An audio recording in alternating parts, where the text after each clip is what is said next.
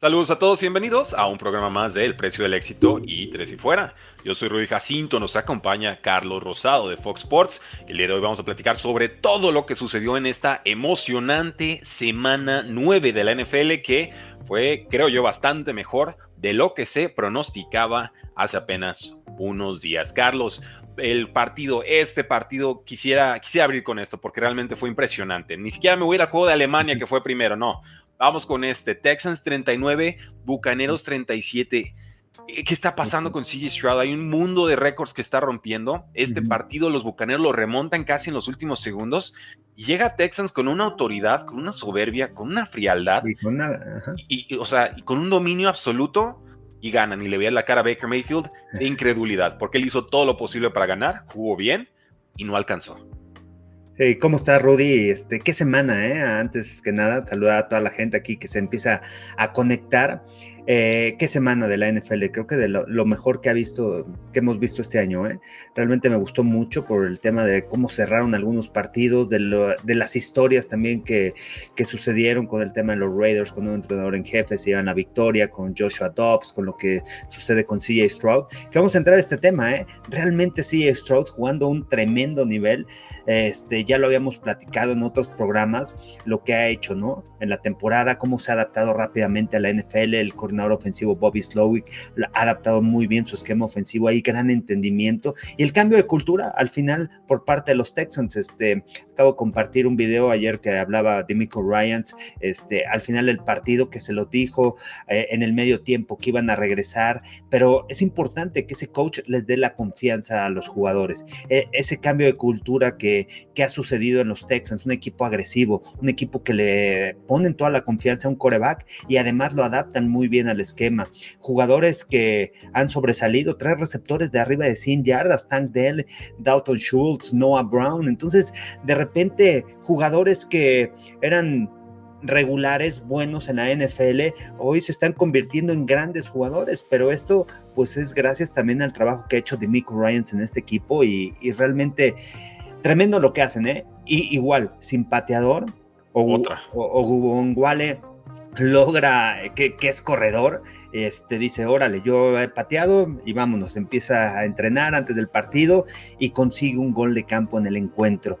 Y la manera de poner el juego en los hombros de CA Stroud con esa confianza, con 46 segundos, y me gustó mucho la entrevista al final, no sé si ya la han visto CA Stroud, lo, lo que dice, dice, pues a mí me escogieron como pick número 2 y tengo que demostrar por qué fui escogido en ese pick número dos. Esa gran mentalidad, que no todos los jugadores lo tienen, muchos tienen ese ego de que sí, fui el número uno, número dos y soy superior a todos, pero yo estoy demostrando y tengo que demostrar en cada partido. Realmente me llama mucho la atención con el tema de los Texans, también ya habíamos hablado que es un equipo que puede estar en playoffs, pero bueno, como está la norte de la americana va a ser complicado, pero los Texans han hecho un cambio radical en este equipo y este, y bueno, ya lo hemos mencionado, de Michael Ryans es parte de este éxito.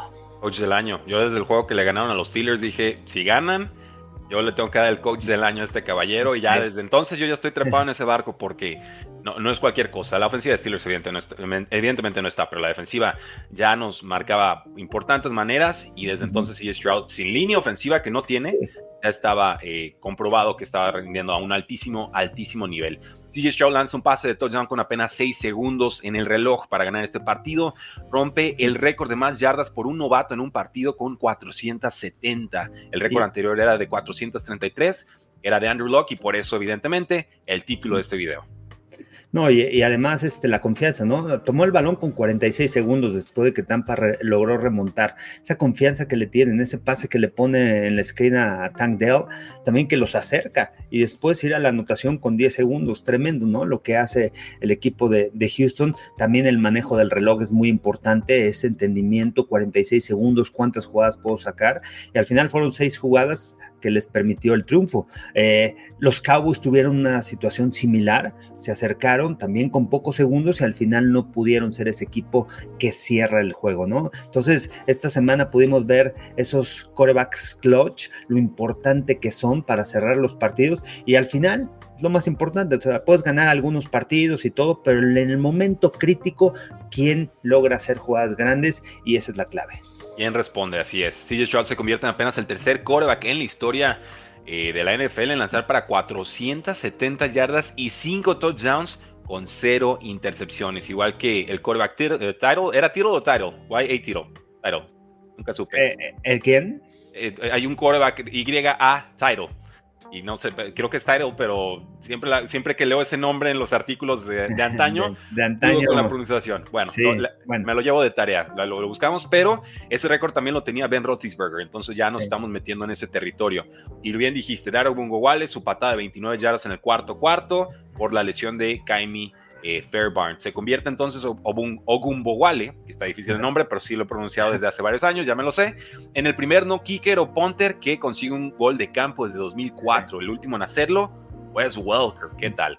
Y además, el primer corredor en conseguir un gol de campo desde Tony Galbraith en 1979. O sea, aquí reventamos todos los libros de historia. Ahora, eh, enfocados un poquito más en lo de los bucaneros, Carlos, que creo que también es importante, ¿no? Un, colapso defensivo en la segunda mitad. Habían limitado en los primeros dos cuartos a los Texans y en la segunda les, llegan con 364 yardas, 29 puntos sin respuesta para CJ Stroud. Vienen ofensiva, Rashad White 119 yardas totales, Baker Mayfield 265 y dos touchdowns, pero si tu defensa no aparece, pues te pasa lo que, lo que normalmente a los Colts, que no, muchas yardas, muchos puntos, te meten 500 yardas y no puedes ganar. Sí, al final es también culpa de la defensiva, ¿no? Te anotan 39 puntos, la ofensiva hizo su trabajo. Canales, el coordinador ofensivo, bueno, tú notas arriba de 35 puntos, por lo regular vas a ganar esos partidos, pero la defensiva tiene que detener al final. Creo que juego decente por parte de Baker Mayfield, la ofensiva hizo su trabajo y al final falló la defensiva. En los últimos 46 segundos, en menos de un minuto, no, lo, no lograron cerrar, ¿no? Fue la diferencia. Igual, hago la comparación, la defensiva de Filadelfia logró detener a los Cowboys con pocos segundos, al final cerraron el juego. Tampa Bay no lo pudo hacer y es un equipo que ha dado buenos partidos, pero al final no ha podido cerrar, ¿no? Lo, mismo le sucedió en contra de los Bills de Buffalo, que tuvieron que venir hasta el último cuarto de esos puntos para poderse acercar y bueno, ya no les dio tiempo, ¿no? De, de poder hacer la remontada, ¿no? Entonces, son de esos equipos que les hace falta algo, ¿no? Les hace falta jugar esos 60 minutos constantemente y bueno, es el, reflejo de Tampa y este, y vamos a ver también Houston, ¿no? Hasta dónde puede llegar esta temporada con, con lo que han hecho, ¿no? O sea, con buenos partidos, como han logrado ganar esa derrota en contra de, Carolina. Yo no me la esperaba, pero si hubieran ganado contra Carolina, Ahí estarían. ¿eh? Los Texans. Sí, y, bueno, finalmente un, duelo. Fue el peor partido de CJ Stroud, pero responde con el mejor, ¿no? Y quizás el mejor partido de un novato en la historia de la NFL. Y eso es, fenomenal. Hablando fría y calculadamente en, estadísticas, en números, pues, Carlos, en esa última serie ofensiva, su, último, su único pase incompleto fue una sotona al, piso, ¿no? Un spike para detener el reloj. Y, ¿sabes qué? Que hace grande también a CJ Stroud como novato, la toma de decisiones, la toma de decisiones rápidas, correcta, algo similar, ya llegaremos al juego de, los Bengals, pero Joe Burrow es de esos quarterbacks que pocas veces se va a equivocar en toma de decisiones. Al final no logras convertir o algo, pero no te equivocas, no pierdes el balón. Este, y entonces sí, Stroud se está convirtiendo en ese coreback, ¿no? O sea, que no arriesga el balón, que no permite capturas. O sea, ustedes ven a esta línea ofensiva con todas las bajas que han tenido a lo largo de la temporada, desde el inicio, con no estaban los titulares y era de los equipos menos capturados. Y eso es también gracias al coreback obviamente al esquema ofensivo, pero al coreback, un, equipo que tampoco ha podido correr el balón de manera eficiente, no han sido un equipo contundente que corra, que corre el balón como Atlanta, es un equipo que le has puesto eh, eh, la ofensiva en los hombros de C. Stroud y ha sabido resolver con sus diferentes armas, con carencias a la línea ofensiva, pero ha hecho su trabajo. Entonces, eso es lo que lo hace un coreback diferente, ¿no? O sea, ya lo podemos poner una gran temporada, todavía falta mucho, los equipos lo van a estudiar, todavía este, ya los equipos lo van a empezar a analizar, pero lo que hemos visto al principio de la temporada en cuestión de decisiones, de dónde pone la colocación del balón, el tema de no permitir capturas, el tema de tomar quiero, veo un espacio, voy a correr. Este, o sea, no perder yardas. Sabe lo importante que es eso, ¿no? O sea, que no perder yardas, no perder el balón. Y, bueno, creo que se comporta muy maduro y tiene, creo que 21 años, ¿no? Sí, está súper joven todavía. Tampoco es un coreback que, que, que, sea tan maduro en la NFL, arriba de 24, 24, 25 años, ¿no? Y que lo estudien los demás equipos, a ver si aprenden algo. CJ Stroud jugando con una frialdad impropia para Soda. Y estos bucaneros, una lástima, eh, llevan cuatro derrotas consecutivas después de iniciar con récord de tres victorias una derrota. Gracias a todos los que se están conectando en estos momentos. Rudy Jacinto, Carlos Rosado, estamos hablando sobre todo lo que sucedió en esta emocionante semana 9 de la NFL. Vamos a platicar de todos los partidos. Al final nos quedamos para preguntas del público. Si comentan sobre el partido que estamos analizando, comparto el, comentario en pantalla en tiempo real. Si es de otro tema, lo reservamos hacia el final, Carlos. Y vamos entonces con este partido de Frankfurt. Nos vamos hasta Alemania y es que Kansas City ganó 21 a 14 a unos delfines de Miami que creo nuevamente reprueban la prueba, ¿no? O sea, si tienes récord ganador, eh, contra, pues bueno, si tu, si tu, rival tiene récord ganador, pierdes. Y si tiene récord perdedor, ganas. Pues bueno. Y, otra prueba, y, otra prueba, de fuego, ¿no? Otra, eh, otros, otro partido en donde Miami pudo venir de atrás, pudo empatar el partido en el último cuarto con esa serie ofensiva al final no lograron ejecutar. Sí, puntos en la segunda mitad, fueron 14 puntos, Kansas City con todos los problemas que tiene la ofensiva.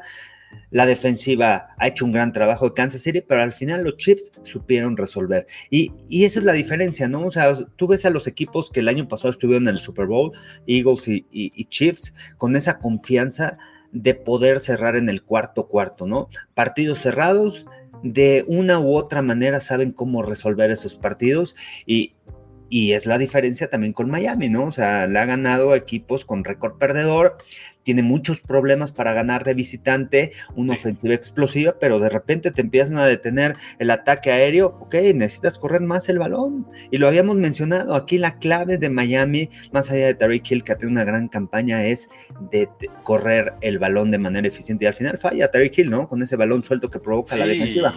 La defensiva de, de Chiefs este, te, muestra eh, el coach, ¿no? Que tienen a la defensiva con Spagnuolo, un coordinador defensivo agresivo, un coordinador ofensivo que le da la confianza a sus jugadores y eso es lo que ha levantado a, los jefes de Kansas City, ¿no? Al final tú llegas al Super Bowl o ganas o ganas tu división primero y después vas a postemporada, pero jugando todos al mismo nivel, las tres unidades y Kansas City ha entendido eso, no solamente depende de Patrick Mahomes, él te va a resolver los juegos, te va a ganar en el cuarto cuarto, pero necesitas el apoyo de tu defensiva, de tus equipos especiales y Kansas City lo tiene.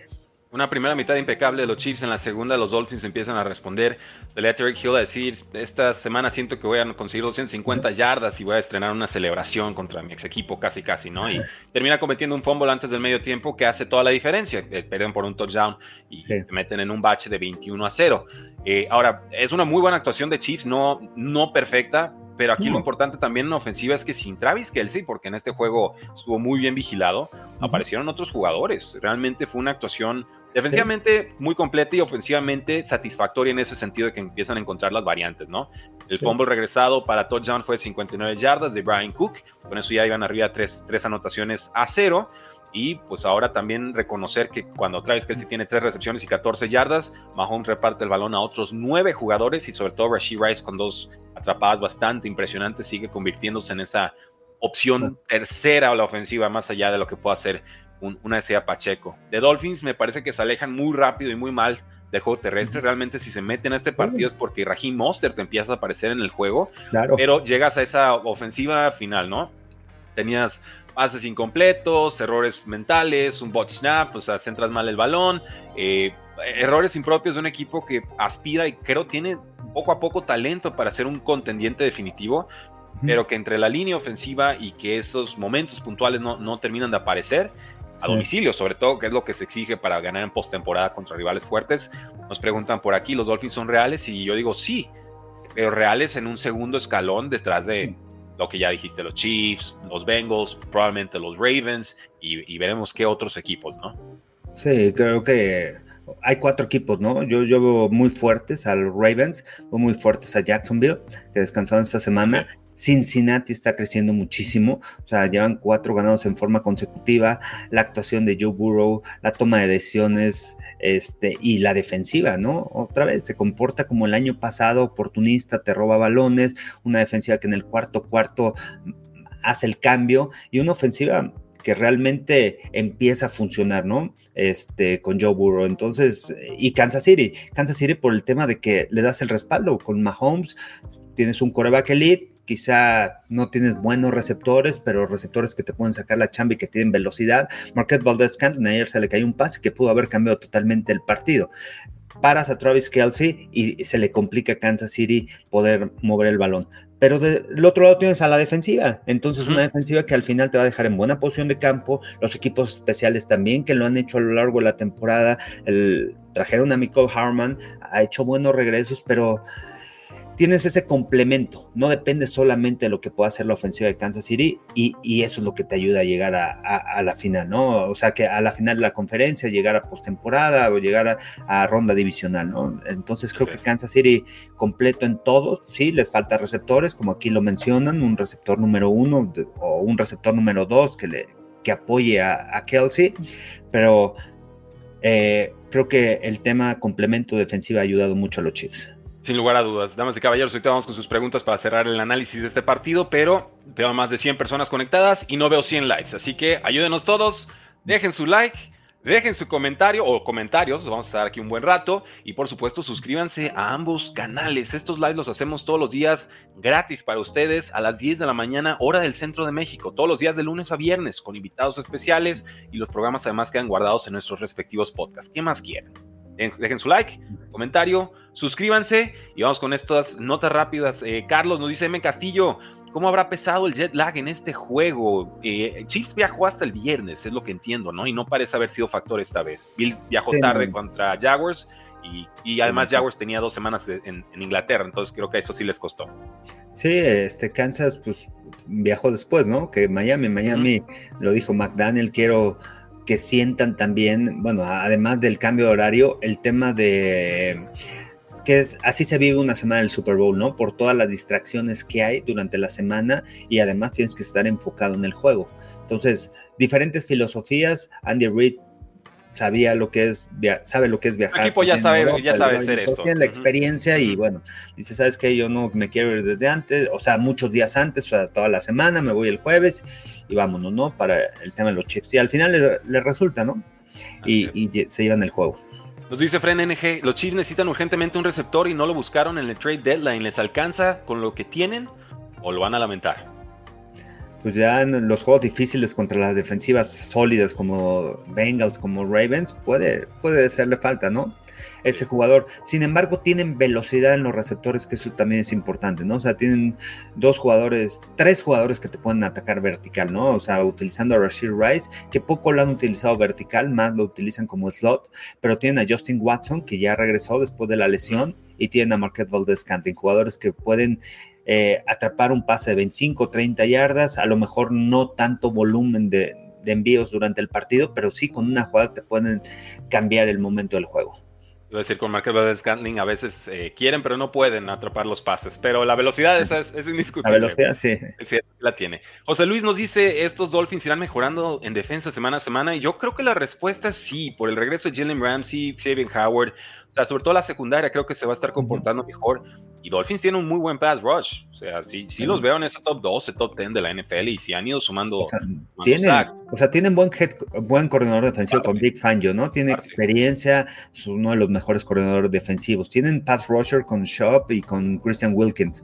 Van Giekel también es otro de los jugadores que tienen gran motor en esta defensiva. Esto te ayuda mucho también al perímetro, ¿no? A jugar personal porque vas a disparar, vas a eh, presionar con cinco o seis hombres y confías en que tus corners pueden jugar uno contra uno.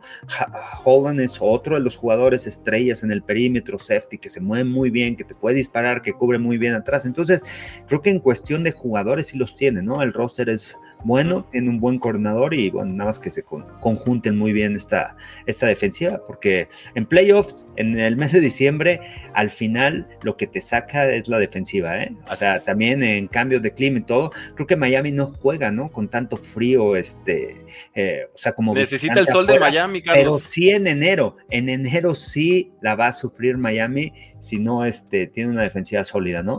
Y, y, sí, ellos juegan mejor eh, en casa, creo que van 4-0, ¿no? No, pues le ponen, le ponen el solazo a los rivales, pues sí, Dios, es una ventaja competitiva. No sé si no es ilegal porque lo permite la NFL, pero es bastante descarada, ¿no? Entonces, pues, pues sí, si está deshidratado tu rival, normalmente vas a rendir mejor que él.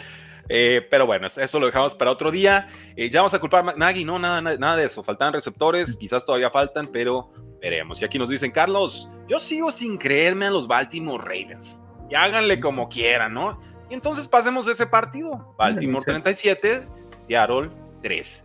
¡Wow! Ok, de acuerdo, hay distancias, hay diferencias. Baltimore viene en ataque y en defensa intratable. Seahawks tratando de encontrarse con un Gino Smith que te da por arranques de partidos soluciones, pero no te ha jugado cuatro cuartos a un alto nivel como lo llegamos a ver el año pasado. Aquí no ni se presentaron. La ofensiva tuvo 151 yardas totales, la defensa no pudo detener el juego terrestre. Eh, Ravens realmente gana con su pass rush, bueno, con su pass rush y su juego terrestre con el novato Keaton Mitchell, el, jugador de ECU, pues no había tenido un solo acarreo en la NFL hasta este momento y explota con nueve acarreos, 138 yardas y un touchdown en una tarde en la que Baltimore consigue 515 yardas de ofensiva total. O sea, qué más tendría que hacer Baltimore para comprar esta, a este equipo para Super Bowl, no? El tema es defensivo, ¿no? También, eh, también es el soporte. Hablábamos de los Chiefs con su defensiva. Baltimore ya con defensiva completa. Creo que han hecho un gran trabajo. Sus dos linebackers, Raccoon Smith y Patrick Quinn. También es muy importante lo que hacen en el centro del campo, esa velocidad que tienen de lado a lado para soportarla, para lograr detener la carrera. Y bueno, pues nada más váyanse a los resultados, ¿no? Los Lions, un equipo que ya lo ponen ahí en postemporada, que va a ganar la norte quizá, este, pues los apaleó, les puso una paliza, cuántos puntos les permitió y cuántos, o sea, en la primera mitad acabaron el juego. Este, los, los Seahawks, una ofensiva que se veía que Gino Smith empezaba a encontrar a sus receptores, que tiene talento con Kenneth Walker, este, con sus cuatro receptores, y de repente tres puntos solamente por parte de Seattle. Entonces, yo creo que sí hay que ponerle y fijarte mucho en lo que están haciendo los Ravens. Ahora está en una división en donde los cuatro equipos hoy podrían pasar. Uno se quedaría fuera por el tema de que, no, creo que sí, ¿no? Uno se queda fuera. Eh, pues porque pasar los pues, cuatro, ¿no? Pasa el líder divisional, habrían eh, dos comodines. Hay cuatro, cuatro líderes divisionales, si pasan tres, sí, pueden pasar los cuatro. En teoría podrían pasar los cuatro, sí. Sí, y, y, entonces, bueno, es una división complicada también la que tienen los Ravens, ¿no? Me parece que han ganado sus divisionales y eso les va a ayudar, a diferencia de, Cincinnati, que ha perdido los dos divisionales. Pero Cincinnati va para arriba, ¿eh? Sí, no, cuidado, o sea, olvídense de lo que fue Cincinnati el inicio de temporada con Joe Brosano y esta defensa pass rush tan, tan complicada, van a actuar bien. Y la secundaria, sobre todo, está defendiendo muy bien a los receptores eh, abiertos. Y nos dice aquí Efren, eh, se acaba el colchón para los Seahawks en la posición de quarterback. Momento de pensar en alguien más. ¿Compras o, o vendes esa idea, Carlos? En Seahawks no, yo me quedo con Gino todavía. Yo, también. Y aparte no hay mejor opción ahorita, ¿no? La realidad es que hay como 10 equipos sin corebacks titulares ahorita y que hemos visto 10 debuts de corebacks novatos este año. Eso es muchísimo. Sí. Oye, y también hablando de los Ravens, Lamar Jackson jugando a MVP, eh, a nivel de MVP, ¿eh? esta temporada, otra vez. Bienvenido a bordo. Yo, estoy en ese tren desde hace... Uh. Sí, sí, desde la semana 4. ¿Cómo ha jugado? O sea, realmente eh, muchas críticas que no puede lanzar el balón y todo, lo ha hecho muy bien, de manera eficiente, su porcentaje de pases completos, ha sido soportado por el ataque terrestre y esto te abre muchas posibilidades, ¿no? Porque al final empiezas a avanzar el balón por la vía aérea, empiezas a generar jugadas explosivas, provocas que la defensiva se bote hacia atrás y ahora sí, el ataque terrestre empieza a funcionar y no solamente tienes un corredor, tienes dos con el coreback, entonces eso complica mucho el tema de cómo poder detener esta ofensiva de de, Baltimore, ¿no? Y este, mientras que Lamar Jackson siga siendo eficiente, atacando, generando jugadas explosivas por la vía aérea, de repente van a venir las carreras, lo vimos con este novato, Lamar Jackson generando yardas por tierra, entonces es complicado de tener esta defensiva. Todd Monken creo que me gusta eh, el llamado de jugadas, creo que ha ido mejorando semana tras semana, adaptándose muy bien a las cualidades que tiene y distribuyendo el juego con todos, ¿no? O sea, anotó el Beckham en este partido, no había anotado, este, distribuye el juego con Mac Andrews, con Say Flowers, con este Nelson Aguilar, nos dicen ahí en comentarios, y Lamar Jackson está jugando una forma, pero quisiera darle el mérito al jugador de esta tarde, que es Gus Edwards, que dio una cátedra sobre cómo se debe jugar por tierra de una manera excelente, nos dice Eduardo Alcalá, y sí tiene toda, toda la razón. Aunque me imagino un Derrick Henry en esta ofensiva y creo que Baltimore dejó pasar una oportunidad de trade muy atractiva, ni modo. Y recuerdos memorables cuando Rudy dijo que confiaba en la mar, dice Roger Caldwell. El pueblo recuerda, me recuerda las buenas y las malas. Y, las malas todas. Sí, no, y, se vale, ¿eh? o sea, pero qué bueno que no nada más salgan a buchar, también salgan a aplaudir cuando, cuando hay un acierto, ¿no? Y, este resultado va muy de la mano con el excelente trabajo y toma de decisiones de su head coach John Harbaugh y de su CEO Todd Monk en el coordinador ofensivo. los lleva a lo alto del AFC North. Y sí, en dos semanas nos decían por aquí, vamos a ver de qué están hechos. Se enfrentan a los Cincinnati Bengals, que va a ser un auténtico duelazo. Pero Carlos, pasemos con Minnesota 31, Falcons 28. Yo tomé Falcons en este partido, solo he fallado dos picks esta semana, es quizás la mejor semana que he tenido en, toda la, temporada. Y, por supuesto que lo iba a fallar con los Falcons, ¿no? Con estos Falcons eh, erráticos, extraños, que se le lastima un coreback titular rival y de todas formas no logran resolver el partido. Qué derrota más vergonzosa para los Atlanta Falcons porque realmente los Vikings sacaron un coreback el martes, lo volvieron a meter y, Josh Jobs, que cometió errores al principio del partido en entradas de balón, termina sacando el resultado. Ofensivamente, entrega Falcons el balón en posiciones consecutivas en la segunda mitad. Vikings consigue 10 puntos y ahí se pega en el marcador. Defensivamente le permiten a Dobbs conseguir una serie ofensiva de 75 yardas y touchdown en los últimos dos minutos. Entonces, colapso ofensivo, colapso defensivo. No buscan, no saben utilizar a Villan Robinson, tristemente. Y obviamente extrañan a, Drake London, pero esto no debe ser excusa. El partido lo tenían completamente en la bolsa y, y Minnesota saca un resultado impactante. Quizás esta, por encima de todas las demás, la sorpresa de la semana.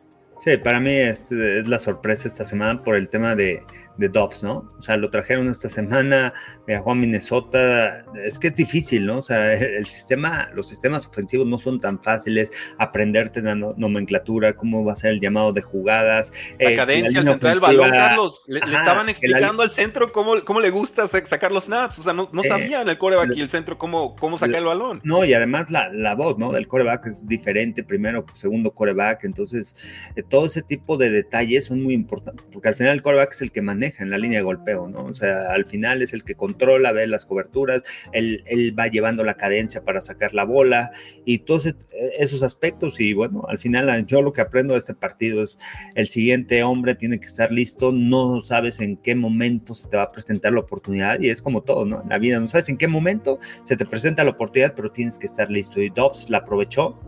Lo mismo le sucedió en Arizona, pero con un equipo que realmente le hacen falta muchas piezas. Este equipo de Minnesota ha ido creciendo en, la parte defensiva semana tras semana.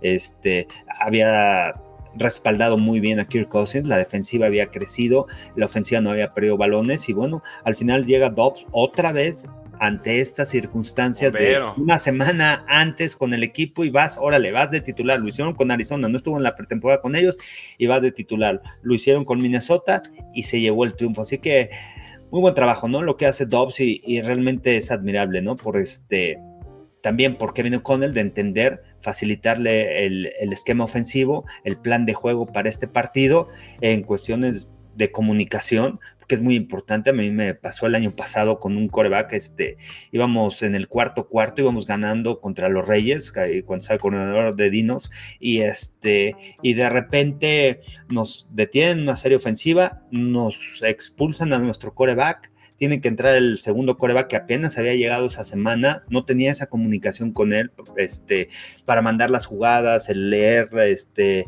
las jugadas en la muñequera, y bueno, lo llamé, luego nos anotan los Reyes, se van arriba y hablo con el coreback, a ver, vamos a facilitarte todo, vamos con esto, vamos con esto, línea ofensiva, vamos a trabajar en esto, vamos a sacar rápidamente la voz, o sea, no vamos a cambiar la cadencia y pum, pum, pum, pum, serie ofensiva y ganamos el partido. O sea, una buena serie ofensiva con, con lo básico, sin movimiento, sin complicarle el juego y al final logró este, anotar y eso nos permitió el triunfo. Algo similar, ¿no? Con, con Dobbs, que es lo que hizo Connell. ¿Sabes qué? Vamos a facilitarle el esquema, vamos a ver estas jugadas, estas jugadas, las revisas y rápido, ¿no? O sea, cuando vas a la banca, platicar con tu coordinador ofensivo, cuáles son las jugadas, qué es lo que vamos a jugar, anticiparte a las jugadas que vas a mandar la siguiente serie ofensiva, qué está manejando la defensiva y facilitar las cosas y eso le permitió a Dobbs al final lograr ejecutar sin tener que pensar tanto, ¿no? Sin complicarle.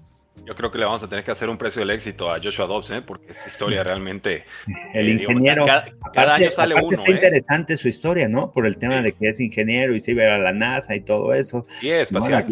sí, especial. Pero, es que yo, pero es que yo recuerdo a Joshua Dobbs de colegial cuando jugaba con, con los Tennessee Volunteers, ¿no? Ajá. Eh, y no, y una de las razones por la que le escogieron en la NFL, porque llega a Pittsburgh, ahí fue drafteado por los Steelers, es el tema de la inteligencia, ¿no? La rapidez que tiene para procesar las jugadas y todo cómo se aprende. Pero, pero yo, argumentaría que no se veía tan reflejado en el campo, porque era puro pase largo, porque tenía un muy buen brazo, o, escapar del bolsillo corriendo, ¿no? Y realmente los pases cortos intermedios, lo que alcancé a ver, porque me clavé con scouteo, no, no completaba. Y si es puta, a este hombre le faltan 3, 4 años para medianamente estar a un nivel en el que puedas pensar que sea un suplente de alta calidad o un titular de, bajo calibre. Y se aventó la chamba y, nunca sabes cuándo te va a tocar, ¿no? Pero, pero ya lo hizo con los Titans y saca un partido. Ya con Arizona, a su manera, con las limitaciones, también los hizo competitivos, aunque ya hasta ahí topó. Y llega con los Vikings y en menos de una semana saca una victoria contra un roster de Falcons con mucho más talento. Y tras perder Vikings a Kirk Cousins y a Justin Jefferson, hombre, hasta Alexander Mattison ya anda, perdón, Cam Maker ya está tocado. Entonces, increíble, ¿eh? o sea, fuera de serie realmente. Ah. Ya veremos cómo termina su carrera, pero yo estoy impactado. No es un coreback que vaya a ser titular, ¿no? Que te pueda mantener las 16 semanas, no es un coreback. Idealmente no, idealmente no. segundo buen coreback hasta un tercero que pueda ayudar al segundo, ¿no? A un joven. Este, y aquí eh, mencionan el tema de Arthur Smith. El tema de Arthur Smith o de los Falcons es el, el tema del coreback, no hay, no existe. No, o sea, Heineken, no, Reader, pues ya, vámonos para atrás. Entonces, hmm. este. Me gustó más el partido de Haneke, pero bueno, dos. Eh, es de la ofensiva completa el tema, pero dos entradas de balón metes a, juego a cualquiera, ¿no? Sí. Es complicado. Pero, bueno, ¿qué, les, pareció la victoria de los Vikings? ¿Qué les pareció el tropiezo de Falcons? Síganoslo diciendo en la casilla de comentarios. Gracias a todos los que se están conectando. Veo 180 personas conectadas. No veo 180 likes, así que dejen su like. Dejen su comentario y suscríbanse a ambos canales. Estamos en vivo de lunes a viernes a las 10 de la mañana, hora del centro de México. Carlos, vamos con otro lindo partido, por lo menos lindo de un lado. Cleveland 27, Arizona 0. Eh, ojalá que los Cardinals recuperen pronto a Keller Murray, ¿eh? porque con, Clayton Toon no se vio nada. No llegaron ni a 60 yardas totales, no convirtieron pues un solo tercer down, eh, completamente abrumados por una defensiva de, de Cleveland que pues ya sabemos que es importante. Entonces, aquí están los Cardinals que creíamos que íbamos a ver inicio de temporada. Tardó nueve semanas, pero, pero ya llegaron. Sí, sin Dobbs, ¿no? Que lo dejaron ir, hicieron el cambio con Minnesota. No, no, extrañame. Este, Clayton Toon, pues realmente lo que vimos en pretemporada, ¿no? Al final es el reflejo que vimos en este partido. Por verdad que, aunque tuvo experiencia en el colegial y todo, este, realmente ve muy rápido el juego, ¿no? Sí, algo así como Tommy DeVito que eh, ya hablaremos del juego de los Giants, que ah, se tarda muchísimo en tomar decisiones, o sea, buenas piernas, corre, extiende las jugadas, pues se tarda años en tomar decisiones. Entonces, pues en un juego tan rápido, la defensa es otra cosa, ¿no? O sea, no es el colegial, aquí las defensivas se mueven mucho más rápido y las cosas pasan mucho más rápido. Tienes que tomar decisiones, las ventanas cierran más rápido, los espacios y todo. Eh, de este partido, pues regresó Deshaun Watson, qué bueno para esta ofensiva soportado por el tema terrestre y se salvó en, una, en la, anotación de Amari Cooper, ¿no? Que le desvían el balón, sale y Amari Cooper ahí lo gana arriba. Así era la jugada, Carlos. hombre, de poca fe, era, así era la jugada, obviamente. Así era. Este, no hay tanto que hablar, ¿no? Por parte de los Browns. Esperaba, todos esperaban que, que, los Browns ganaran este partido. Y este, y más con Clayton Toon, ¿no? Como coreback. No sé el tema de, de, Keller Murray, ¿eh? Yo creo que todavía no está listo no le han dado lo, aunque ya lo dijeron, sí, ya este, pronto va a regresar. Yo creo que todavía le falta, eh, todavía le falta, este, y bueno, qué temporada para los Cardinals, a pesar del esfuerzo de Jonathan Gannon, y este, y bueno, pero pues al final no tiene roster, ¿no? O sea, jugadores muy malos y pues, realmente les falta mucho, y los Browns, pues, esta victoria les ayuda. Todos los equipos de la norte de la americana ganaron, ¿eh? Entonces, Nadie, se nadie se quiere quedar atrás ahí en esa, en esa división norte, ¿no? Ganaron los Ravens, ganaron los Steelers el jueves y ganaron este, los Bengals en la noche el domingo. Y los Con un poquito de coreback que tengan, Carlos, este roster le pega a Ravens y le pega a Bengals, ¿eh? O sea, por lo menos se reparten los partidos. Pero, eh, ¿qué les pareció esta actuación de Cleveland? Síganoslo diciendo en la casilla de comentarios. Nos dice aquí Edilberto, saludos Carlos Rosado, bienvenido Josh Dobbs Vikings, lástima de Cardinals, nos dice Manda Chávez, completamente de acuerdo. Lo único bueno de Smith esta temporada es que pues ya eh, son sus reacciones cuando entrega el balón la, papaya, el Desmond Ritter, que ya lo ve el partido desde la banca. En fin, vamos con los Packers 20, Rams 3, otro juego eh, triste porque nos queda claro que Matthew Stafford es la piedra angular de esta ofensiva, de este equipo, realmente es el corazón del equipo y sin él, pues ahí está, ¿no? Aaron Donald peleando todo lo que puede, haciendo capturas de coreback, llegando por la espalda y demás. no alcanza. Realmente Brett Ripien solo 130 yardas no se mete Rams a la yarda 30 rival. Eh, la defensa realmente me quito el sombrero con, su actuación, porque esto pudo ser una, paliza aún más abultada, pero finalmente después de la segunda mitad del juego fue completamente de Packers. Sí, con mi Brett Rippin, ¿no? Como quarterback de, los Rams.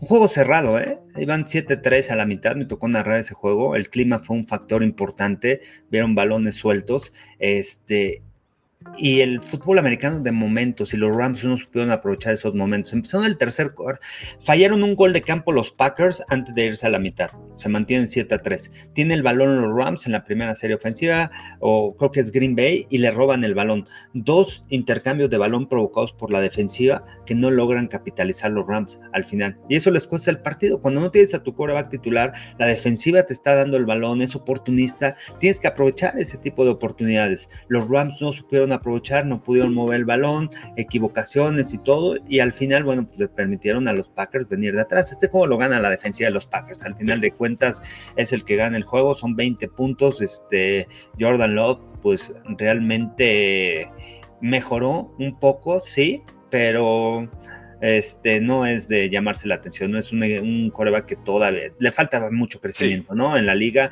en decisiones, en este, cómo plantarse para lanzar el balón, este, sus pies están en movimiento, pero saltando, entonces se desbalancea, está arriba en el piso, o sea, detalles, ¿no? Que tiene que mejorar ahí Jordan Love y este pero los Packers jugando con muy buena defensiva y lo que me gustó de, de Green Bay fue el tema con muchos jugadores novatos a la defensiva. Dejaron ir a Russell Douglas, eh, que era de sus mejores corners, del otro lado de Jerry Alexander, y confiaron en el novato, ¿eh? Carrington, Valentine. Hizo un gran trabajo extraordinario en coberturas personales, lo vimos en la primera mitad, desviando balones pegaditos sobre los receptores. Del otro lado tiene a Jerry Alexander, no jugó Rudy Ford como safety, y otro novato, Anthony Johnson, hizo un gran trabajo también en el, como safety. El linebacker Quay Walker no jugó, y, o sea, dos piezas importantes, ¿no? Linebacker central y, y safety no jugó titulares, Kenny Clark salió la semana del partido y el siguiente hombre,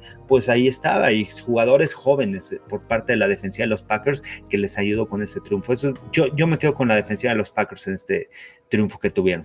Eh, de Jordan lo puedes destacar que en la segunda mitad 12 13 pases completados, 160 yardas y un touchdown. Entonces, dos entregas de balón más el gol de campo fallado que comentas. Pero eh, por lo menos nos da esa pequeña probadita, esa lucecita de esperanza después de casi un mes de, actuaciones bastante, bastante limitadas. Sigan dejando su like, sigan dejando sus comentarios. Rudy Jacinto, Carlos Rosado. Vamos con el Commanders 20, Patriots 17. Mi otro error en esta semana. Dije Patriotas local. Ya está la venta de garage en Washington por lo menos una semana para que medio se asienten después de perder a Montesuet y, y a Chase Young. Y la papá, no. ¿Cuál, ¿Cuál periodo de adaptación contra los Patriotas? Todos están listos para ganar. Sí, claro, y, eso que vinieron de atrás, ¿eh? A mí me sorprendió cómo vinieron de atrás, empataron el juego, creo que se pusieron 14-14, pero bueno, ya, los Patriots ya sabemos todos los problemas que tienen. Sam Howell, buen, buen partido, ¿eh? Le dieron tiempo, buenos números y, este, y al final lograron cerrar el partido los, los Commanders. Buen, buen triunfo también para ellos, ¿no? Aprovechando la derrota de los Cowboys, este, bueno, no creo que pasen a postemporada, pero bueno, es una victoria importante también para, para Ron Rivera, ¿no? Porque también su puesto no está asegurado con los Commanders, no sabemos si vaya a seguir el año que entra, entonces una victoria buena para ellos este, como visitantes. Sin lugar a dudas, esta defensa de Commanders limita a Patriotas a uno de siete en terceros downs. Jortavius Martin tuvo la jugada del día en defensa con una intercepción en el último eh, minuto. Y ya esto de, ah, están cerca de remontar o empatar y pierden el balón en la última serie ofensiva. El pan nuestro de cada día con Mac Jones y compañía, ¿no? No sé ni siquiera qué tanto es culpa de Mac Jones en esta. No, no vi la toma All 22, pero ¿qué importa? o sea, realmente ya a estas alturas importa. Vamos por el pick 1, dicen ahí. Este, vamos, dicen Rudy, pero Caleb Williams no va a ser el 1, ¿eh? No, ah, Drake May. Uno, ¿eh? Caleb Williams no va a ser el 1. Uno global, no. Ah. Bonnie. ya no está llorando en, los, en, el campo, pues está difícil, ¿no? No le va a gustar eso a los Y ya salieron, sur de California ya salió. Bueno, también el tema defensivo, ¿no? Ahí en el, eh. tema colegial. Está jugando este, bien, que perdió. A mí me gustó Washington, el coreback de, de, Washington, realmente lo vi contra Oregon y gran partido, ahora estaba medio tocadón y todo, y de repente también buena actuación y se llevan el triunfo los Huskies en contra de USC. Sí, ya otra, otra derrota dolorosísima. No hay defensa, ¿eh? O sea, con Lincoln Riley nunca ha habido defensas. No, no es un lado del balón que le interese. No es, no es su fuerte. No, no, pero pues trae a alguien que sí, ¿no? Y es la cosa. Ya no estás en la conferencia donde se permiten los mil millones de puntos sin, sin, defender. Este, y aquí nos dice el pueblo, ¿no? Que sigue, Belichick se queda, vergüenza lo que juega Patriots, Drake May a los Patriots. Bueno, ojo, ¿eh? Sigue. Chicago todavía tiene el pick de las Panteras y, Panteras no levanta. Eh, este juego fue otra vez, ahorita llegamos a ese partido. Eh, están los Arizona Cardinals con el primer pick global. ¿no? Y, si no juega Callum Murray, veo muy difícil que ganen algún partido más. Yo por eso necesito que regrese Callum Murray, por favor, gracias. Eh, y también, bueno, los gigantes, pues, adelante, no hemos llegado a ese partido, pero los Giants acaban de perder a, Daniel Jones por ruptura del ligamento cruzado anterior. Y Trevor Taylor, pues creo que va a regresar a marchas forzadas pronto, pero pues van con Debito o con algún veterano. Es, complicado. De los Patriotas, bueno, Ramondre Stevenson, una jugada grande, permiten 432 yardas en defensa, lo que no había permitido Patriots en esta temporada. Y pues sin defensa y con una ofensiva tan limitadita, usted pues tienes esto, dos victorias, siete derrotas y un pick top 5, si el draft se celebra el día de hoy. Sí, los Patriots realmente, ¿no? Han batallado muchísimo este año en la defensiva sabemos de la ofensiva, de las capacidades, hasta dónde, cuál es el techo de la ofensiva, de Mac Jones y todo eso, pero la defensiva tampoco los ha respaldado. Entonces, al final, pues eso ha. Este, por eso han perdido tantos partidos, ¿no? Esta temporada. Perfecto. Perfecto. Pero ahorita ganar es perder y perder es ganar para los Patriotas. Ese es el, el Patriot Way en 2023. Vamos con los Santos 24, Chicago 17. Pues Chicago ahora sí le implota, ¿no? Implota, tienes un coreback que ni siquiera seleccionaste en el draft. Y había estado dando algunas probaditas decentes, nada espectacular, pero más de lo que se esperaría de un undrafted free agent. Y finalmente Tyson Bagent entrega el balón cuatro veces en una tarde en la que Chicago entrega la pelota en cinco ocasiones. No vas a ganar nunca si entregas la pelota cinco veces. La defensa de Saints muy fuerte, realmente un partido importante. Paulson Adivo consigue dos intercepciones, también un fumble forzado, un fumble recuperado.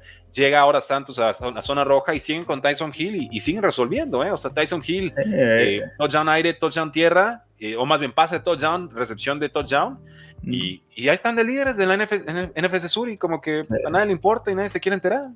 Y, ¿Sabes qué? Aquí de las cosas de los Santos, con una victoria en casa, este, era difícil, ¿no? Que los Bears se llevaran el triunfo, pero también los Santos no han convencido por el tema ofensivo. Creo que ahorita han crecido estas últimas semanas. Después del jueves en la noche, que realmente tuvieron grandes problemas a la ofensiva, que vinieron de atrás contra Jacksonville y a punto de empatar el partido, pero había muchos problemas este, en cuestión de comunicación, de Carr, receptores, corredores. Creo que han mejorado en ese aspecto los Santos de Nolan, ¿no? O sea, porque tienen talento con Michael Thomas, que bueno, no se vio ayer, no dio puntos, Chris Olave anotó, este, pero el, utilizar a Tyson Hill dentro de la yarda 20 siempre va a ser un arma, ¿no? Y le empezaron a utilizar eh, a partir del juego, no sé si de Jacksonville o después de la, del, del jueves en la noche, pero Tyson Hill te, te, trae otra dimensión, ¿no? Cambia completamente el esquema defensivo y, lo que te puede generar. Al final utiliza lo que va a generar yardas.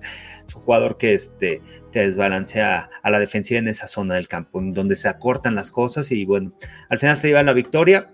Y qué bueno, porque yo tenía en el fantasy a Derek Carr, ¿sí? ah, bueno. Descansó mi cornerback, mi cornerback Trevor Lawrence y este, me dio puntos en el, en el juego. Es lo que se le pide. Está bien. Felicidades, Derek Carr. Si tenías que cumplir una semana y la cumpliste. Tampoco es para que lo agarre, ¿no? En el no, Tenía que cumplir esta. y, de agradecimiento lo vas a cortar, Carlos. No, pues gracias. Sí, claro. ¿Qué, rendimiento. Pareces, pareces que, GM en la NFL. Sí, buen partido. Este abrazo y a dos gracias. Una algada y vámonos. Eh, vamos con los Colts, 27, Panthers 13. Los Colts no tuvieron ni 200 yardas en ofensiva y no importó esta defensa. El primer partido defensivo importante de los Colts esta temporada, a mi parecer. La estrella fue Kenny Moore, tuvo un pick six en el segundo cuarto y tuvo otro pick six en el cuarto cuarto. Y las Panteras, pues increíblemente anotan 13 puntos y la defensa de Colts solita anota 14, ¿no? Realmente tenían que mejorar. Esta defensa de Colts permite casi 30 puntos por partido, que es por mucho la peor cifra de la NFL. Y, ahora, eh, por lo menos ante un equipo muy endeble, muy vulnerable todavía, aunque tuvimos la primera victoria de, Panthers eh, la semana pasada, pues, resuelven, ¿no? Sí, los Panthers con mil y un problema, ¿no? O sea, yo no sé cómo ganaron en contra de los Texas la semana pasada. No sé si vuelvan a ganar esta temporada. Vamos, se enfrenta a Chicago, ¿no? El jueves en la noche. Eh, pero, ¿es este próximo? Es, este, sí, es este ah, jueves. No, no, no, regresa Justin Fields a tiempo. Yo creo que ese No creo que regrese. Bajan contra, vamos a ver, dos novatos, ¿no? Y hablando de Yo correría todo el día con Chicago, ¿eh? Bueno, y, en Panteras también. Y si Tommy DeVito inicia, eh, este, estaba eh, leyendo, este, si Tommy DeVito inicia esta semana, con él serían 10 corebacks novatos de, este, de, esta generación que inician en la NFL. Oye, Carlos, pero si llegó bien los problemas en el tema de, las lesiones, ¿no? increíble. O sea, llegó bien cuestionada la generación. A mí me gustaba la clase, yo sé que a ti también. Pero no, Bryce Young es muy chico. No, sí, pero no sabe improvisar. no, Anthony Richardson no sabe ni siquiera leer, leer defensivas y solo tuvo una temporada regular y así te vas para abajo. Y ahora 10. Y están jugando bien, aparte. O sea, hasta Will Levis ya sacó partido y medio espectacular. Entonces, rompiendo expectativas esta generación.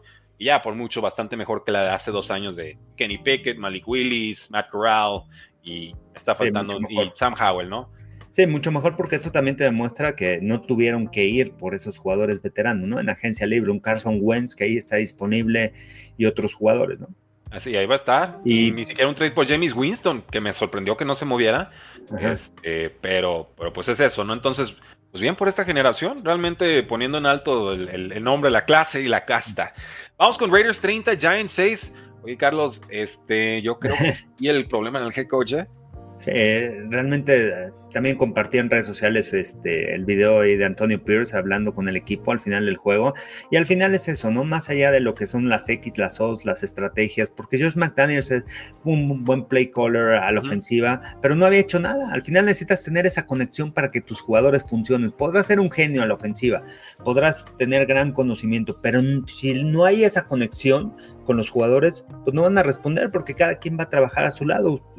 Se vean el video de Antonio Pierce, cómo grita, les da un puro al final del partido, cómo cambia las cosas, manejó bien el juego, pero los Raiders se vieron con otra tipo de energía, corrieron el balón, fueron físicos, este, Aidan O'Connell como coreback novato, otro de los novatos, realmente este coreback me gusta mucho, pero sin poner el equipo en sus hombros, corriendo el balón por tierra, avanzaron muy bien, la línea ofensiva, este, pero creo que ese cambio, ¿no? Ya lo hizo Antonio Pierce aquí en el equipo, lo empieza a hacer con el equipo de los Raiders y al final, bueno, va, a depender de lo que ellos puedan hacer a lo largo de la temporada en cuestión de seguir unidos, de que no haya lesiones y este, y realmente se conjuntó bien esta escuadra, ¿no? O sea, jugando después de lo que vimos el, el, lunes en la noche en contra de Detroit, un equipo sin alma, un equipo sin esfuerzo, un equipo sin entrega, completamente diferente en contra de los Giants. Giants con todos los problemas del mundo, sí.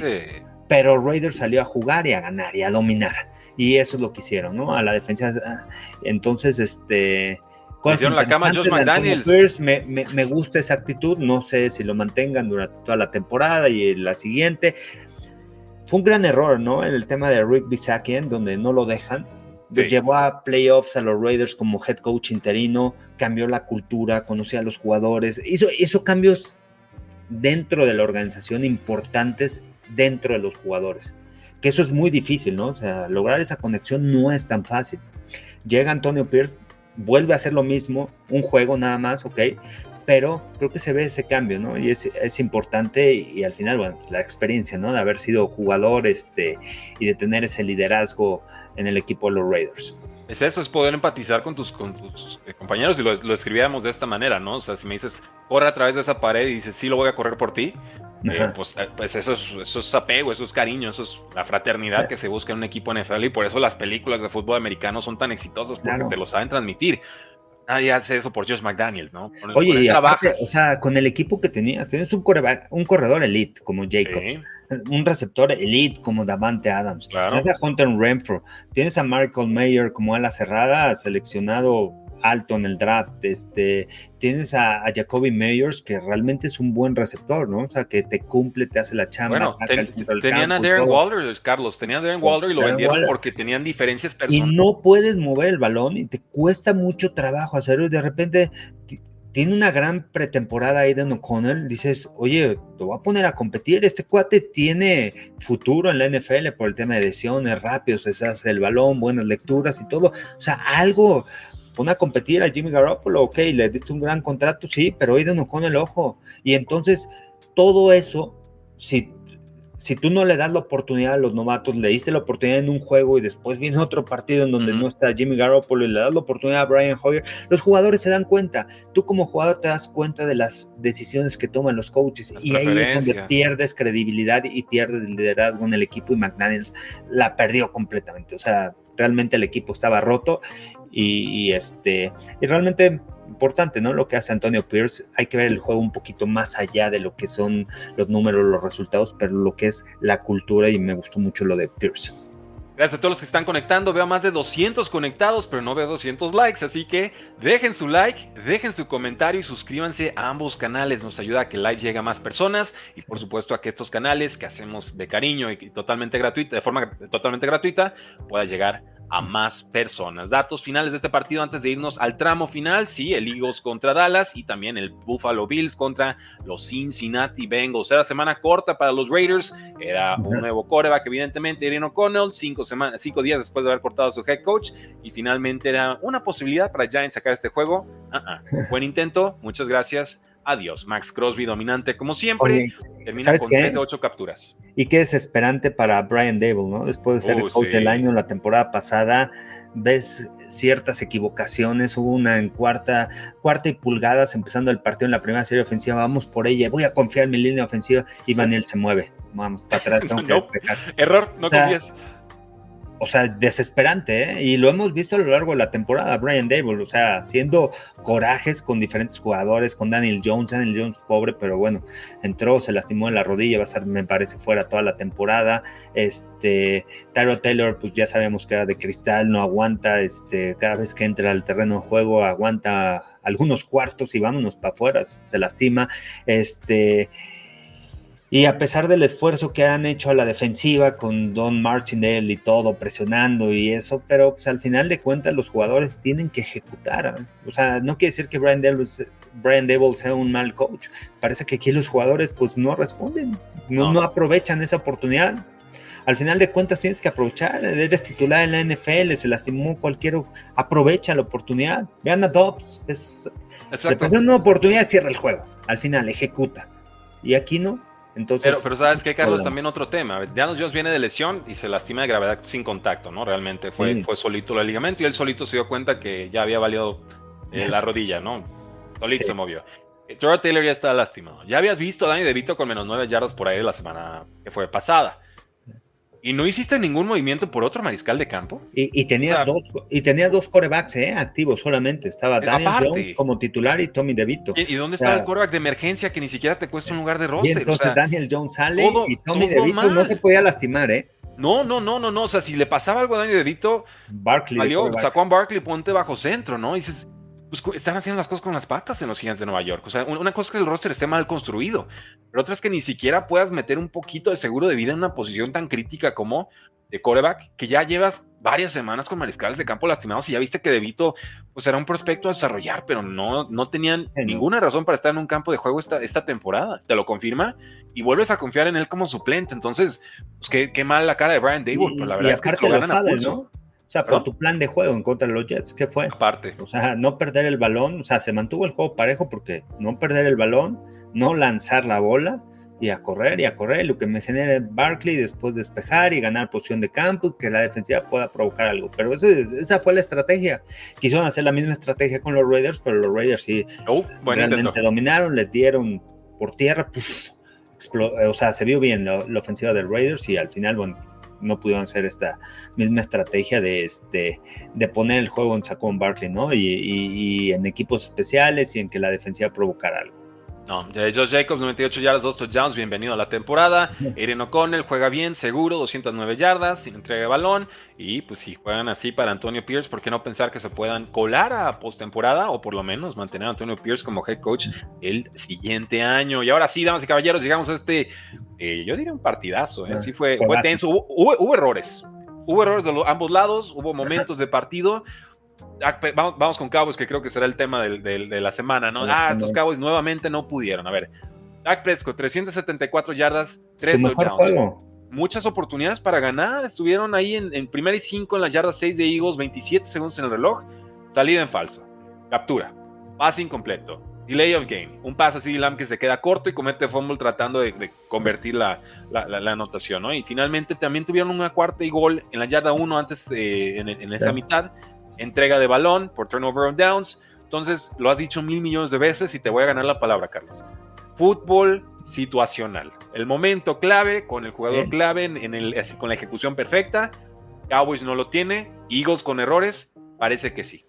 Y es clutch, ¿no? Al final clutch clutch, cerrar los partidos y hablábamos de los Chiefs, cerrar los partidos en el cuarto cuarto con esa confianza y lo mismo los Eagles. Al final de cuentas, con todo lo que sucedió de los vaqueros, con creo que de los mejores juegos de Dak Prescott, al final lo pudieron cerrar y este equipo de Eagles teniendo esa confianza y otra vez Jalen Harris confiando en sus receptores, el pase largo que le pone a Devonta Smith y este logran cerrar los partidos, ¿no? Al final de cuentas también es esa confianza que los llevó hasta postemporada, que también le, les ha dado Nick Sirianni, ¿no? Esta organización y este y serían un triunfo importante. Jalen Hurts tocadón de la rodilla y a pesar de eso vio un gran juego, esa mentalidad que tiene, este y viniendo de atrás también los, los Eagles también batallando y todo y de repente no dejar que los Cowboys ganaron el momento, ellos se fueron arriba y todo y este y al final tienes que cerrar esos partidos. Juego también de pulgadas, esa conversión de dos puntos de Dak Prescott que apenas pisa fuera y que al final no logran convertir.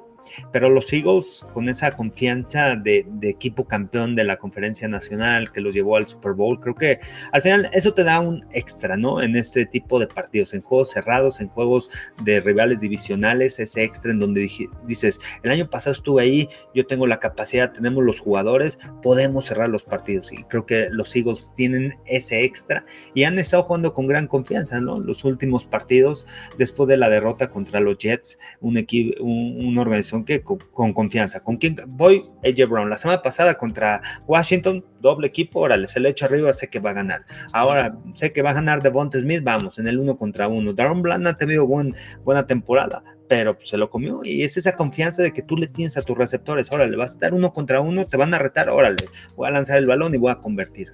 Aceptamos el reto, ¿no? Así, bienvenido al duelo y, a, ganarlo. Un juego divisional complicado que últimamente ha estado ganando Dallas, eh, quizás por lesiones también de Jalen Hurts en, partidos puntuales, pero eh, ganar a un rival divisional de alto calibre, como creo que es Cowboys, pero volvemos a lo mismo en Miami. Es alto, pero no es top tier. Es uno o dos peldaños por debajo. Tenía ventaja Eagles 28 a 17 en la segunda mitad. Trataron de entregar el partido y no pudieron. Eh, castigos, errores de cobertura, tres, eh, tuvieron 3-3 y fuera en el cuarto cuarto, o sea, no pudieron cuidar la pelota, pero aún así les alcanza con esta rodilla lesionada de Jalen Hurts y pues ahora tienen récord de 8 victorias, una derrota. Es el mejor récord de la NFL, con un roster muy bueno, pero de ejecución todavía imperfecta. Y con lo puedo ver de dos formas o están brillando, o sea, si están jugando así con un roster imperfecto, ¿cuál es el techo de este roster, no? Y otros dirán, no, tienen esas fallas y tarde o temprano las van a pagar, como con los Jets. Muy válido, las dos teorías tienen sus argumentos. Yo me quedo con la primera. Yo creo que aquí realmente era como con Baltimore, de oye, la defensa está espectacular y la ofensiva ya dio el primer, la primera probadita. ¿Qué va a pasar si juegan más consistentes? Creo que están en esa línea ambos equipos y, no es que esté adelantando un Super Bowl, pero me gustaría ese juego. ¿eh? Y sabes que no es un equipo que depende de un solo jugador. O sea, a ver, habíamos hablado de las grandes actuaciones, seis juegos de 125 más yardas para AJ Brown. O sea, sí, AJ Brown, AJ Brown. Ahora, juego discreto, aparece Devonta Smith. Se lastima Dallas Goddard, ok, se lastima toda la cerrada, pero tienes otro receptor interno. Este, eh, el tema terrestre, de Andrew Swift no aparece, pero aparece Kenneth Gainwell. Entonces, distribuyendo el juego con diferentes jugadores. Diferentes jugadores pueden aparecer, hacer jugadas grandes, llegar a la anotación y todo. Y este. Y al final el fútbol americano también el tema de las trincheras, ¿no? Ganar la línea ofensiva, cómo se han armado Filadelfia. ¿Saben? O sea, Howie Roseman, el gerente general, entiende que el fútbol americano se gana en las trincheras. Podrás tener buenos jugadores, playmakers y todo, pero en las trincheras tú ganas los partidos. Y lo vimos. O sea, la presión de la línea defensiva provocó, provocó al final que Dallas no pudiera hacer clutch, que no pudiera cerrar el partido. Vino la captura presionando a Dak Prescott. Entonces, las trincheras desde ahí puedes formar tu equipo, ¿no? San Francisco es igual, un equipo que tu línea defensiva es primera ronda. Si tú ves en dónde están, ¿no? Todos, todos, todos son primera ronda. Es, saber invertir los picks.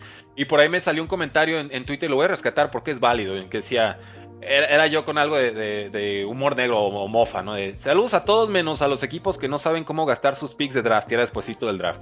Me refería a, e, e, era Lions y era Texans, que evidentemente están teniendo buenas temporadas. Decía, ¿ahora qué opinas de, ellos, Rudy?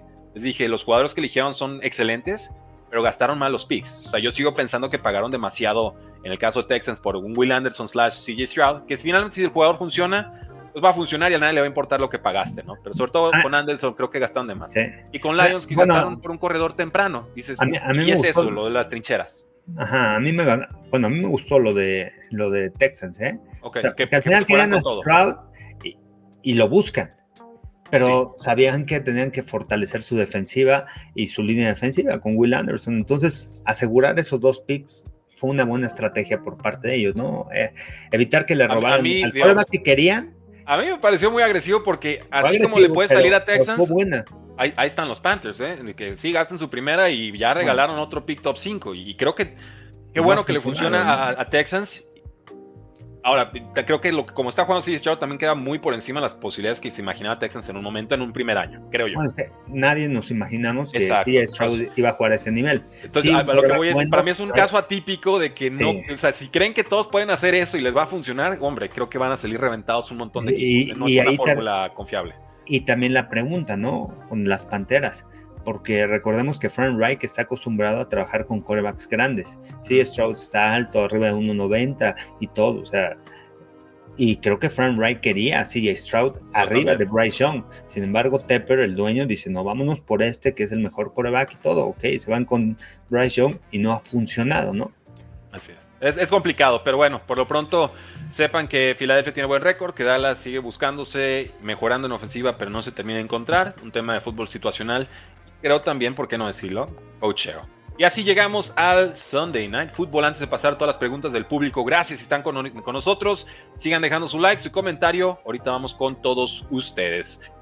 Esta fue una reedición del juego de postemporada. ¿eh? O sea, aquí la, la, este, la, moraleja. Este juego de playoffs, ¿eh? Este juego de playoffs. Pero es el mismo del año pasado. O sea, se adelanta Cincinnati, Búfalo desesperado, comete errores eh, quedan un poquito más cerca en el marcador, pero realmente el trámite del partido fue, fue todo Cincinnati.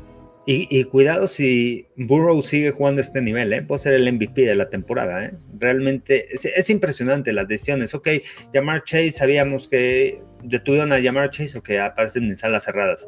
Con las salas cerradas que no dan aparición toda la temporada, fueron más de 100 yardas las que consiguió, de sus 348 yardas, ¿no? Pase de anotación para, para los dos salas cerradas, para Sample y para Irv Smith. Entonces, distribuyendo el juego bien, con buena toma de decisiones por parte de Joe Burrow, apareció Joe eh, Mixon eh, corriendo y, esta defensiva, ¿no? Luan Arumo, ¿cuántas veces lo hemos platicado aquí de lo que ha hecho con el equipo de Cincinnati, con esta defensiva que empezaron un poco flojos y ahorita ya lo vieron contra San Francisco, detuvieron el ataque de San Francisco de visitantes y la defensiva oportunista, robando balones en el cuarto cuarto. Entonces, un equipo completo ¿eh? de Cincinnati. Cuidado cómo están cerrando, un equipo que tiene experiencia en haber jugado postemporada, un coreback elite. Este, este, está al nivel de Mahomes, ¿eh? Joe Burrow. Sí, ya, ya, ya están. Este está a nivel elite y le das un complemento con la defensiva y le das ese cuerpo de receptores con Jamar Chase, con T. Higgins, con Tyler Boyd, a las cerradas que empiezan a aparecer y, y a pesar de los problemas que han, venido y que han desarrollado, ¿eh? porque la línea ofensiva ha crecido, el trabajo de Frank Bullock como coach de línea ofensiva ha mejorado esta línea ofensiva. Pero a Joe Burrow no le importa eso, o sea, ha tenido buenos años con mil capturas, que, ¿no? o sea, muchas capturas que, que, había permitido la línea ofensiva. Este quarterback es elite y con una defensiva que lo complementa, cuidado con los Bengals. Así es, otro, otro partido productivo de Joe Mixon. Eh, consiguen 116 yardas en sus primeras dos series ofensivas. Cincinnati terminan en touchdown y ya luego se meten en modo crucero y con eso termina alcanzando. Empezaron la temporada 0-2, ahorita ya tienen una racha de 5 y 1 en sus últimos 6 partidos. Se ven como uno de los mejores equipos de toda la AFC. Si Buffalo no empieza a ganar estos partidos, es muy difícil creer en ellos. Eh, se acercaron, se acercaron, pelearon, pero Dalton Kincaid comete un fumble en la yarda 15 de Cincinnati y aparte de ese fumble una decisión cuestionable de Sean McDermott que le cuesta un timeout importante al equipo, les hubiera ayudado mucho. Buffalo ahora está con récord de una victoria y cuatro derrotas cuando juegan fuera de Buffalo. ¿Y qué crees? Si pierden partidos, no van a tener muchos eh, juegos de local en postemporada y aquí nos Y ahí es la ventaja, ¿no? Que pueden sacar ellos, ¿no? Y Abraham nos dice, oye, alóquense, Bills fuera de playoffs. Yo creo que sí llegan, pero eh, están echándole ganas, ahora, ¿no? ¿Podrán llegar? O sea, como está la norte, o sea, el último, eh, aquí tengo los, los standings. Cincinnati va en último, ¿eh? Pues Cincinnati va, en último, va, va 7-2 Baltimore y todos con 5-3. Pittsburgh, Cleveland y Cincinnati. La diferencia es que Pittsburgh ha ganado 2 en duelos divisionales, va 2-0 y Cincinnati va 0-2. Entonces, de todas maneras, Cincinnati está jugando muy buen fútbol americano. O sea, lo, competido, aquí a lo que vamos es la, la americana la competencia que hay. Y en una división los cuatro equipos pueden calificar a postemporada. Entonces eso quizá puede dejar a Búfalo fuera y Búfalo tiene que ganar o ganar la división si quiere estar en, en postemporada. La ventaja es que ya le ganó a Miami, ¿no? Eh, sí, eh, uno. Un, partido y este... Pero en su casa, vamos viendo a domicilio, porque eso es lo que me dice la tendencia de la temporada, ¿no? Eh, Miguel Ángel nos dice, Allen Top en Fantasy medianito en la realidad está, tiene una regresión muy fuerte desde hace dos años. Ah, como extrañan a Brian Dable. Eh, de los próximos juegos, ¿cuántos son ganables? Y si, y, si, gana, aparte, ojo, eh, si ganan los Jets hoy contra los Chargers, que es muy probable, o sea, yo tengo que ganar los Jets por el tema defensivo, sigo sin confiar este, en el tema de, de, de Brandon Staley y todos los Chargers, este, los Jets están en segundo, ¿eh? Yo, tengo Chargers ganando, pero. Y aparte le ganaron a los Bills, entonces ese juego divisional cuenta. Bills eh, va 1-2 en, divisionales, tampoco va tan bien, ¿no? Pero no, van bien. No, no van bien estos Bills y hace bien la gente ya en reclamárselos porque realmente no aparecen. Nos preguntan ahí de Bengals, ¿no? ¿Cuáles? O sea, tiene, los Bengals con un calendario fuerte, pero han ganado los últimos cuatro, o sea. San Francisco ¿eh? Bills, los últimos dos, ¿no? le ganaron a Seahawks, a Arizona y ya bueno, dominan a, la americana. Este juego va a estar bueno, ¿eh? En contra de Texans. Van contra Texans, que va a estar bueno. Texans no es cualquier equipo, pero Bengals creo que puede resolver aquí. Van contra Ravens, vamos a ver de qué están Van contra Pittsburgh, Jacksonville, o sea, tienen tres juegos fuertes, ¿eh? Este tramo define su temporada. Luego están contra los Colts, Vikingos, nuevamente Steelers, Kansas City Chiefs, penúltima semana. ¿Cómo cierran? Está, está duro el calendario, ¿eh? Yo no, no veo así como que una marcha triunfal, intocable de, de Bengals, pero, pero, que como están jugando, le pueden pegar a todos, ¿eh? Sí, están, jugando a un altísimo. A lo mejor, con, a lo mejor con Pittsburgh dividen un juego y un juego, tema rival divisional. Este, el juego de Jacksonville va a estar buenísimo y va a ser en Jacksonville. Okay. No lo tienen y igual contra los Ravens, ¿no? O sea, van dos visitas. Después de recibir a Texans, van dos visitas que realmente vamos a ver de qué están hechos, ¿no? Los Bengals tienen todo para resolverlo, tienen todo para ganar, pero son juegos difíciles contra Jacksonville y contra Ravens. Listo, en Monday Night Football los Chargers estarán enfrentando a los Jets de Nueva York. Favorito Chargers a domicilio por 3 puntos y medio. Over-under de 39 y medio.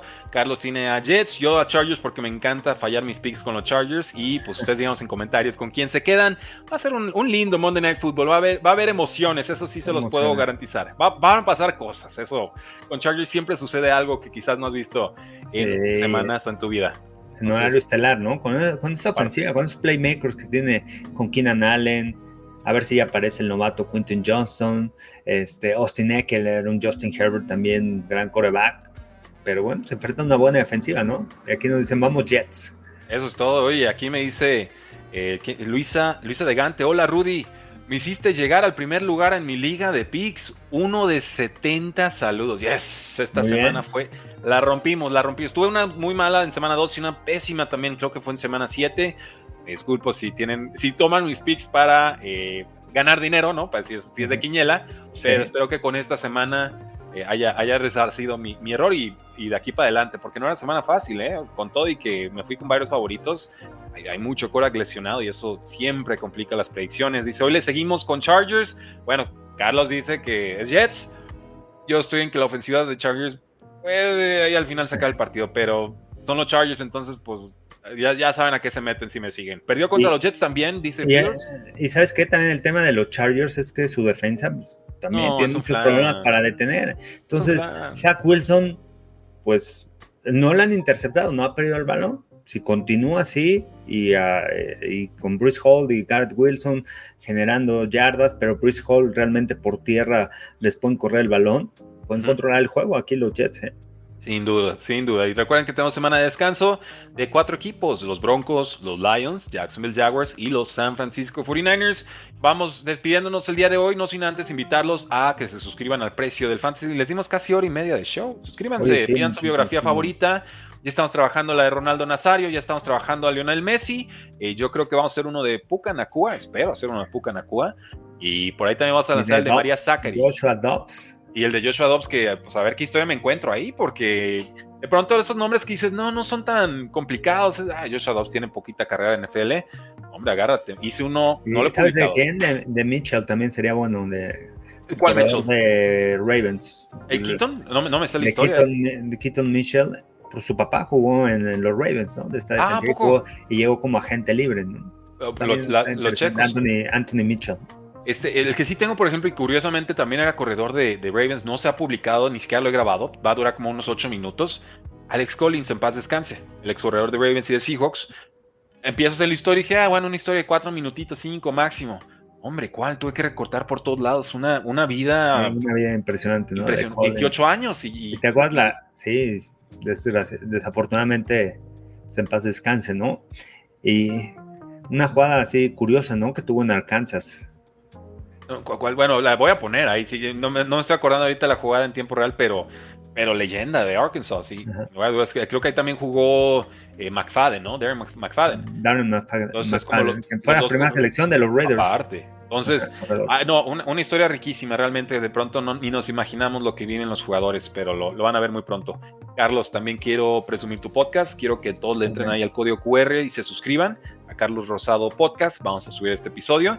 Lo único que hacemos es recortar la parte de preguntas y respuestas, porque ese es un premio para todos ustedes por habernos acompañado durante más de una hora de transmisión, como todos los lunes. Y también, por supuesto, pues cáiganle aquí al podcast de Tres y Fuera NFL, mismo episodio, mismo formato. Ahí tenemos otros programas el resto de los días, pero están cordialmente invitados. Carlos, ¿dónde te encontramos en redes sociales?